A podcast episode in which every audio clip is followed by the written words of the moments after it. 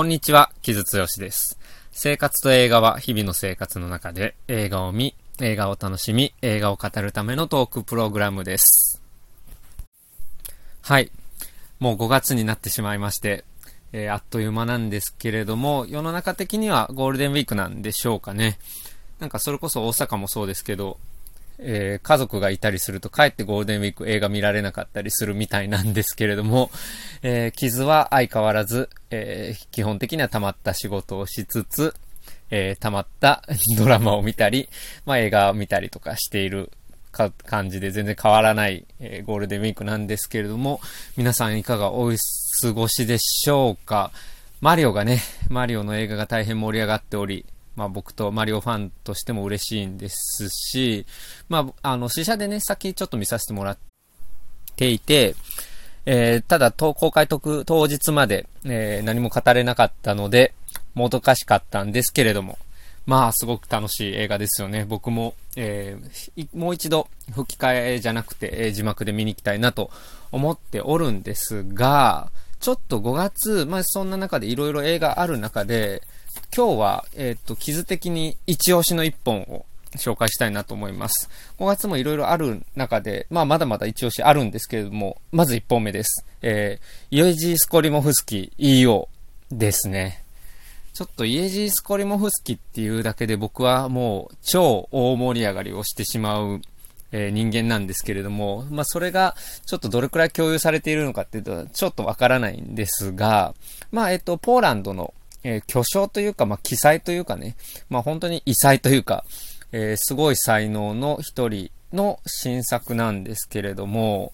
で、まあそれだけで、まあ僕なんか盛り上がっちゃうんですけれども、とはいえ僕も、えっとね、彼の、その、2008年のですね、えー、アンナと過ごした4日間まで、リアルタイムでは見てなかったんですよ。あの、一時期ね、映画を撮ってなくて、えー、俳優の方に割と専念していて、で、なんか、あの、イースタンプロミスね、え、クローネンバーグの、に出たりとか、あとアベンジャーズに、まあ出たりしている、すごい変わった人なんですけど、で、その、アンナと過ごした4日間っていう作品で、まあ監督復帰をして、まあそれにぶっ飛ばされてですね、僕は。で、彼の代表作である出発とか早春とかもその後の、えー、再上映とかやってたのかな？で見たっていう感じなんですけれども、まあそれで本当に大好きになってしまって、まあ、以降の彼の映画、えー、イースタンプロミスじゃないや、えっと、11ミニッツであったりとか、エッセンシャルキリングがあったりっていうのにも、毎回毎回、まあ、ぶっ飛ばされているというところで、まあ、彼の大ファンなんですけれども、で、そういう中で EO も非常に楽しみにしていた作品ですね。で、まあ、この人本当変わった人で、まあ、俳優でもあるし、若い時はジャズドラマーでもあって、あとボクサーでもあって、で、あと同時に詩も読んでいたみたいな。え？って感じなんですけど。で、そこで、まあ、なんかちょっと映画界とコネクションができて、アンジェイ・ワイダーの脚本を書いたりとか、ロマン・ポランスキーの作品の脚本を書いたりしていて、で、あと、あのまあ、初期の代表作とされる出発とか、あと早春とかって、まあ、ヌーベルバーグの影響をすごく受けていて、まあ、あの時代の、えー、映画監督だなっていう、新しい世代の映画監督だったんだなっていうところで言えるんですけど、まあむしろやっぱりその2008年のアンナと過ごした4日間の監督復帰以降、どんどんこうエッジが立っているさらに感じがしているのが、まあ凄まじいなっていうところなんですよ。なので、あの、EO とかも僕今うだうだ言いましたけど、あ一旦ちょっとそのスコリモフスキーのこれまでの功績っていうのを忘れて、もうこれだけに集中するのも全然ありだと思うぐらい、まあ、今回もパワフルな新作を作ってくれたというところですね。で、日本では5月5日公開で、から全国順次公開で、えー、イエジー・スコーリモフスキの85歳の誕生日に公開されるという意味でも、えー、記念的な 作品だなというふうに、まあ思いますね。で、まあどういう作品かというと、まあ予告編をまずぜひ見てほしいんですけれども、すごくいい予告編なので、まあ、ご覧の通り、チラシとかもそうなんですけど、ロバが主人公の映画ですね。で、ロバが何かっていうと、えー、ロベル・ブレッソンの、えー、バルタサールどこへ行くという1966年の映画がありまして、これもまあ、ロバと少女の関係性を描いた、まあ、名作で、去年か一昨年ぐらいに日本でも、えー、リバイバル上映されてましたよね。まあ名作ですね。で、まあ、えー、スコリモフスキがその作品がすごく好きで、えー、唯一自分が泣いた映画はそれで、それ以来一滴も涙を流してないっていう、まあ極端なことをまた 言ってるんですけれども、まあ彼にとってもすごく思い入れがある映画なんですけれども、まあ、それにインスパイアされつつも、まあ僕からすると、えー、っと、バルタザールよりも、ぐっとスコリモフスキの作風に寄ったっていう感じもしますね。はい。で、まあ、スコリモフスキのじゃあ作風が何なのかというと、もう本当に、うん、ある瞬間、ある瞬間を映すところの凄まじさとしか言いようがないというか、映像体験としてのあ迫力っていうのの強度が凄まじいっていうところなんですよね。あの、アンナと過ごした4日間でも、まあ、すっごく印象、まあ、後半なのでちょっと、もしかしたらこれから見る人のためにあんまり細かくは言わない方がいいかもしれないですけれども、まあなんか、すごくね、あの、寂しい中年男がいじらしい恋愛をするっていう話なんですけど、で、そのいじらしい恋愛をずっと見るって感じなんですけど、まあ終盤でなんか、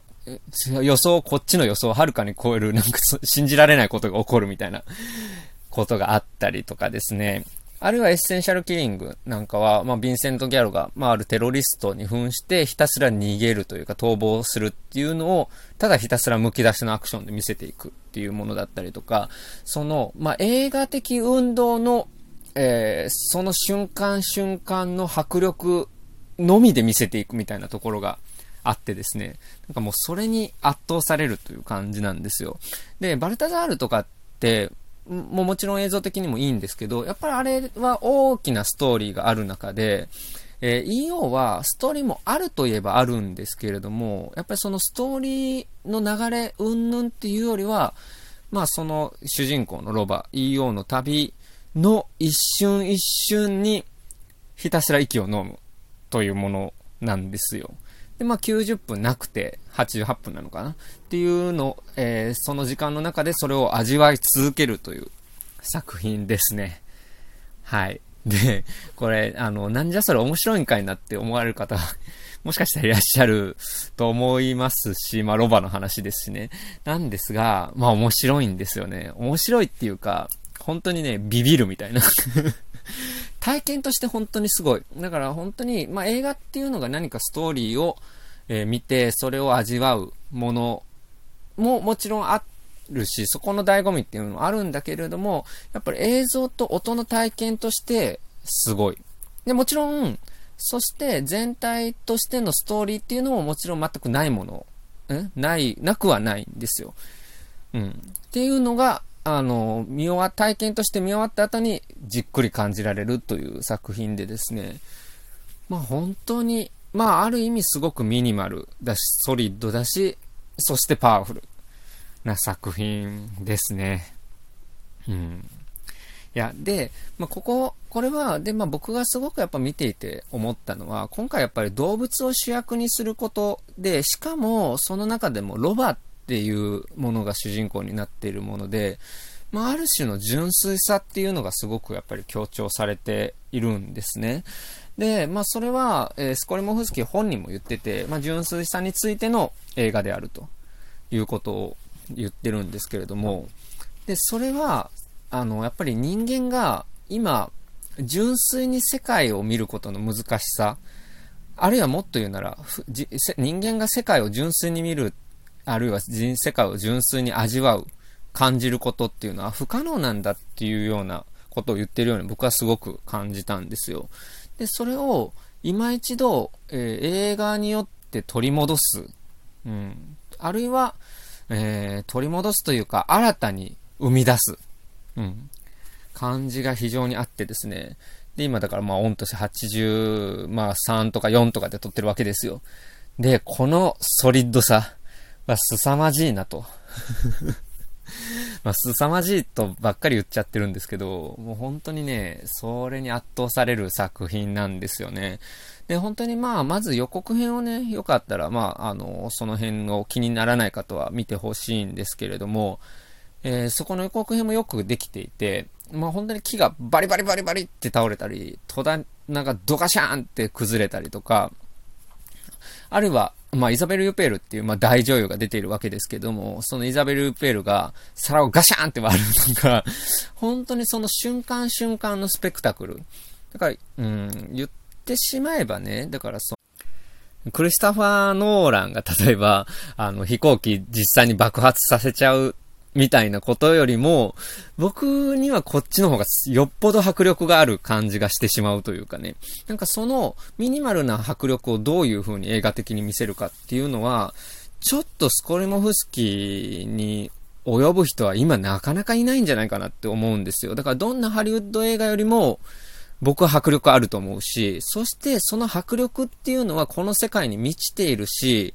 そして、まあ、本当に身の回りのありとあらゆるところにあるっていうのをすごく感じさせてくれる作品だなというふうに思いますね。で、まあ、プロットはそんなないみたいなことは言ってるんですけれども、えっ、ー、と、一応冒頭としては、そのサーカスのロバだった EO が、まあ、あの、その、調教師というか、パートナーですね、パフォーマンスの女性にすごく可愛がられて、絆があったんだけれども、えー、動物愛護団体のデモにあって、二人は引き離されて、そして、まあ EO は、えー、夜べのない旅に出るっていう、まあ、ある種のロードムービーみたいなね、体,、えー、体裁をとっているわけですけれども、まあ、その旅の中で EO が目にするもの、耳にするものっていうのが、えー、非常にダイナミックに捉えられていくという作品ですね。で、まあ、そこから先は、まあ、動物愛護団体のデモ的なものがあったりとか、あるいは、まあ、サッカーチームの対立があったりとか、まあ、あの、あるいはロバを保護するところ、まあ、動物、ん？えっ、ー、と、獣医さんなのかな？が出てきたりとか、まあ、いろんな、えー、人たちとの出会いがあり、まあ、ちょっと、えー、恐ろしいことが起こったりもするし、で、EO 自体も非常に人間の暴力にあったりもするんですけれども、それも、ある意味政治的、倫理的、社会的なジャッジメントがそこにはね、ないんですよね。まあもちろん、それを見ている人間あの、我々観客は人間の行いにひどいなと思ったりするし、で、例えばバルタザールどこへ行くもまさにその人間の残酷さっていうのが浮かび上がってきた、来ていた作品なので、それを踏襲している部分もあるんですけれども、でもやっぱり EO っていう作品の中では、それが本当に剥き出しのまま出ている。そして、まあ、それの判断は私たちに委ねられているし、もっと言うなら、その判断に至るまでの感覚っていうのをどこまで研ぎ澄まされ、させられるかという作品なんですよね。だから、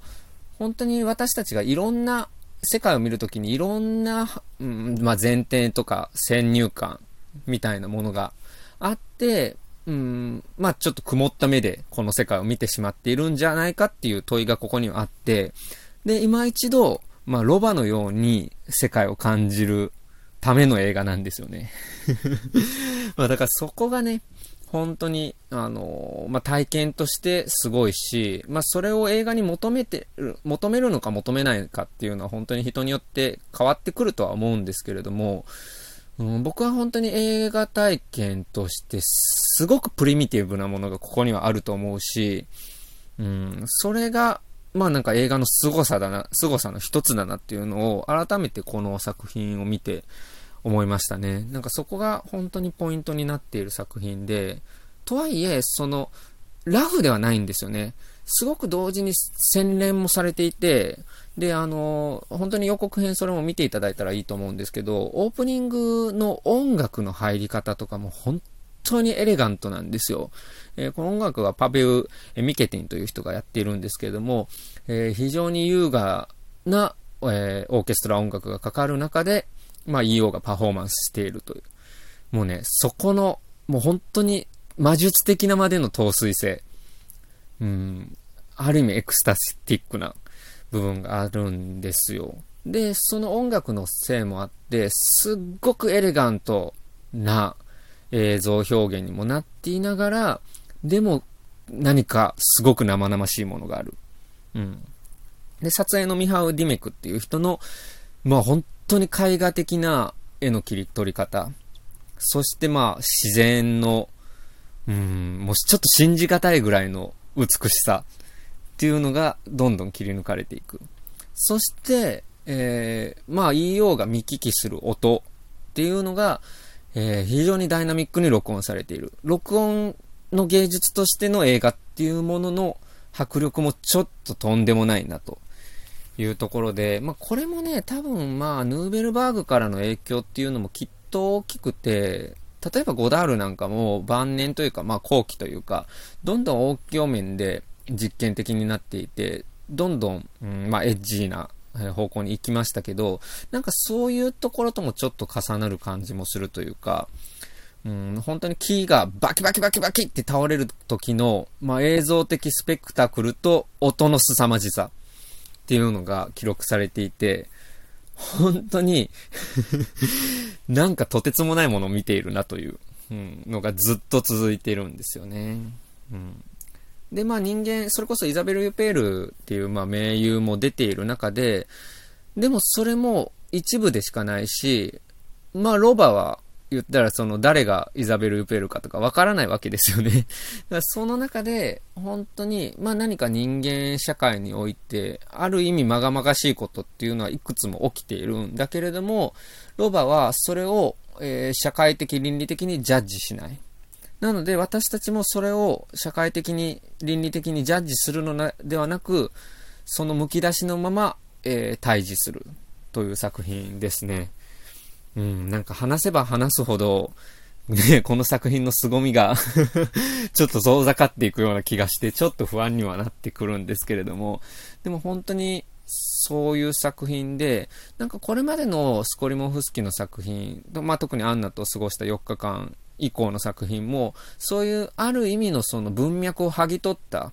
ある意味を剥ぎ取ったむき出しさっていうのを感じるための作品だったと思うんですけれども、それでもやっぱり人間たちが描かれているだけに、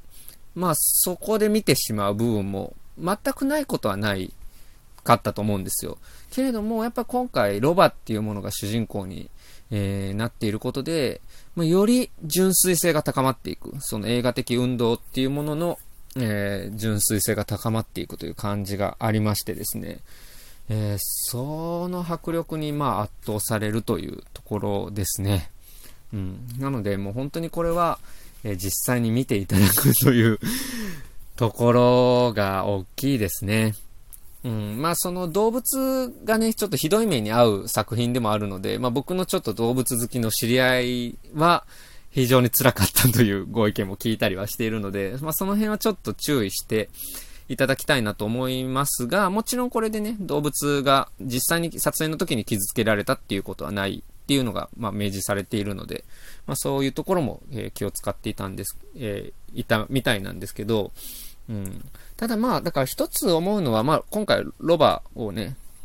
何匹も使ってやったみたいなんですけれども、まあ、ロバが、に何かをさせている作品ではないんですよね。もちろんその、あの、ある意味その演技的に見える部分を、えー、スタッフは切り抜いてる、作家は切り抜いてるわけですけれども、まあ、スコリモフスキはインタビューで、えー、ロバは演技が何であるかを知らないということですっていうふうに、まあ、言ってているわけですけれども、だから人間っていうのは、その、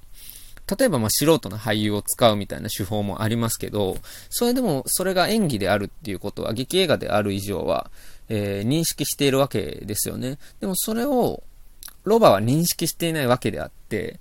だから、その何かを動物にさせるっていうことじゃないところから、生まれるものがあるんじゃないかっていう。まあだからそういう意味では非常に実験的な作品でもあって、最初なんかサーカスで始まるんですけど、そのサーカスっていうのはだから動物に何かをさせるわけですよね。そういうふうに人間が動物を何かコントロールすることによって、えー、人間にエンターテインメントを提供するっていうものですけれども、えー、とそうではなくて、この作品はやっぱり、えー、ロバに何かをさせるのではなくて、ロバがそのままロバであるのを尊重している中でアートを、えー、立ち上がらせるという、まあ、作品になっている。そして、まあ、人間が、えー、もはや世界を純粋に味わう、純粋に感じることっていうのが不可能なのではないのかっていう、すごく、まあ、根源的な、えー、問いであり、もしかしたらちょっとある種の絶望なのかもしれないものがある中で、えー、動物の目を通して今一度ありのままの世界を立ち上げるという作品なのかなというふうに、まあ僕は思いましたね。で、まあありのままの世界って言ってもそこにはまあ、えー、赤色の色彩であったりとか、まああるいは圧倒的なえー、音響、音楽であったりっていうので、世界を何か別の形で見るっていうこともここには入っているので、だからまあ映画という芸術に何ができるのかっていう挑戦の、まあ究極みたいなところがあるのかなという作品ですね。はい。まあ、ちょっと 伝わっているかどうか難しいところではあるんですけれども、まあ、精一杯僕の中からは伝えたので、ぜひぜひ実際味わっていただきたい作品ですね。はい。で、この作品については、えっと、ニューというサイト、割と最近できた、メディアなんですけれども、NIEW でニューというサイトに、えー、レビューを書いていまして、レビューというか、まあ、コラムというかを書いておりまして、まあ、それは、だから本当に感覚的な映画でもあるので、非常に苦戦したというか、この自分のライターの仕事の中でもこの数年最も苦労した仕事の一つかもしれないと思いながら、まあ頑張って書いたので、よかったら、まあ今週中には出るかと思うので、よかったら、えー、読んでみてください。はい。で、まあ、この辺の概要欄にも記事がアップされたら貼り付けるようにしておきます。はい。というところで、今週は、イエジー・スコリモフスキ、ポーランドの巨匠ですね、の新作 EO でした。5月5日から公開です。はい。ではでは、えっ、ー、と、仕事の話を、えー、仕事の紹介を、え、今週もちょっとさせていただきたいなと思うんですけれども、えまずはこの間のウェジーのえー、傷強しの映画お茶会ご参加いただいた方、どうもありがとうございました。えー、すっごくやっぱ萩原さんのお話が楽しくてですね、僕も 純粋に萩原さんとのさ、えー、話を僕がそれこそ楽しんでしまったっていう回だったんですけれども、まあ、特にね、なんかサクセス、まあ、まあ、両方ですね、ラストオブアス、えー、サクセッションの話の萩原さんの独自の視点がいろいろえー、聞けるので、今アーカイブありますので、えっと、この番組でも告知の回がありますけれども、そこからの概要欄からのリンク飛んでいただければ、えー、アーカイブで聞3週間聞けますので、どうぞよろしくお願いします。初回という特別価格ということで550円になっておりますので、どうぞよろしくお願いいたします。はい。あと今週だと5月3日配信で、えっ、ー、と、田中総一郎さんが、えー、DIY で作っているポッドキャスト番組、えー、ザサインポッドキャストのゲストに、えー、テルマさんと、テルヌマケンタさんと一緒に出ており、えっ、と、1本目が、え、スピルバーグのフェイブルマンズ、2本目が、え、安野秀明さんの、え、新仮面ライダーについて喋るという 回にゲストで出てますので、どうぞよろしくお願いします。まあ、前者でもなんかとんでもない話、タナソーさんにさせられたなってなったし、後半の新仮面ライダーとか僕全然接点ないんですよ。なので、その中でも、えー、頑張って自分の疑問点と向き合うみたいなところにね、ちょっとトライしているので、よかったら、えー、聞いていただけたら嬉しいなと思います。はい。そんなところでしょうか。まあ、大阪くんがね、忙しいみたいで、まあ来週もソロになるとは思いますけれども、まあ5月もいろいろピックアップしたい作品ありますので、えー、相談して何か取り上げていきたいなと思ってますので、どうぞよろしくお願いいたします。ではでは皆さん引き続き楽しいゴールデンウィークをお過ごしください。えー、お送りしたのは木津剛でした。